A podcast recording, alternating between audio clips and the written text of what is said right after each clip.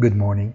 The high-tech giants help to lift the market perhaps by diverting the attention from important issues that loom even without stealing the scene. The first one is probably the need in the United States to quickly pass a new aid bill for airlines companies before the situation turns to the worst.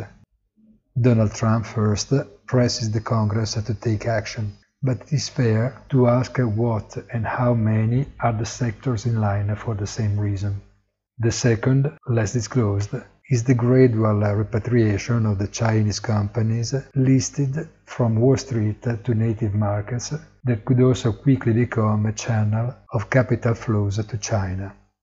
Finally, the scoop of alleged dirty money circulated by large banking groups that could remain so rather than degenerate into a real scandal with unpredictable consequences. Delicate themes, but in the meantime it is better to enjoy the time out. Have a nice day and please visit our site easy-finance.it.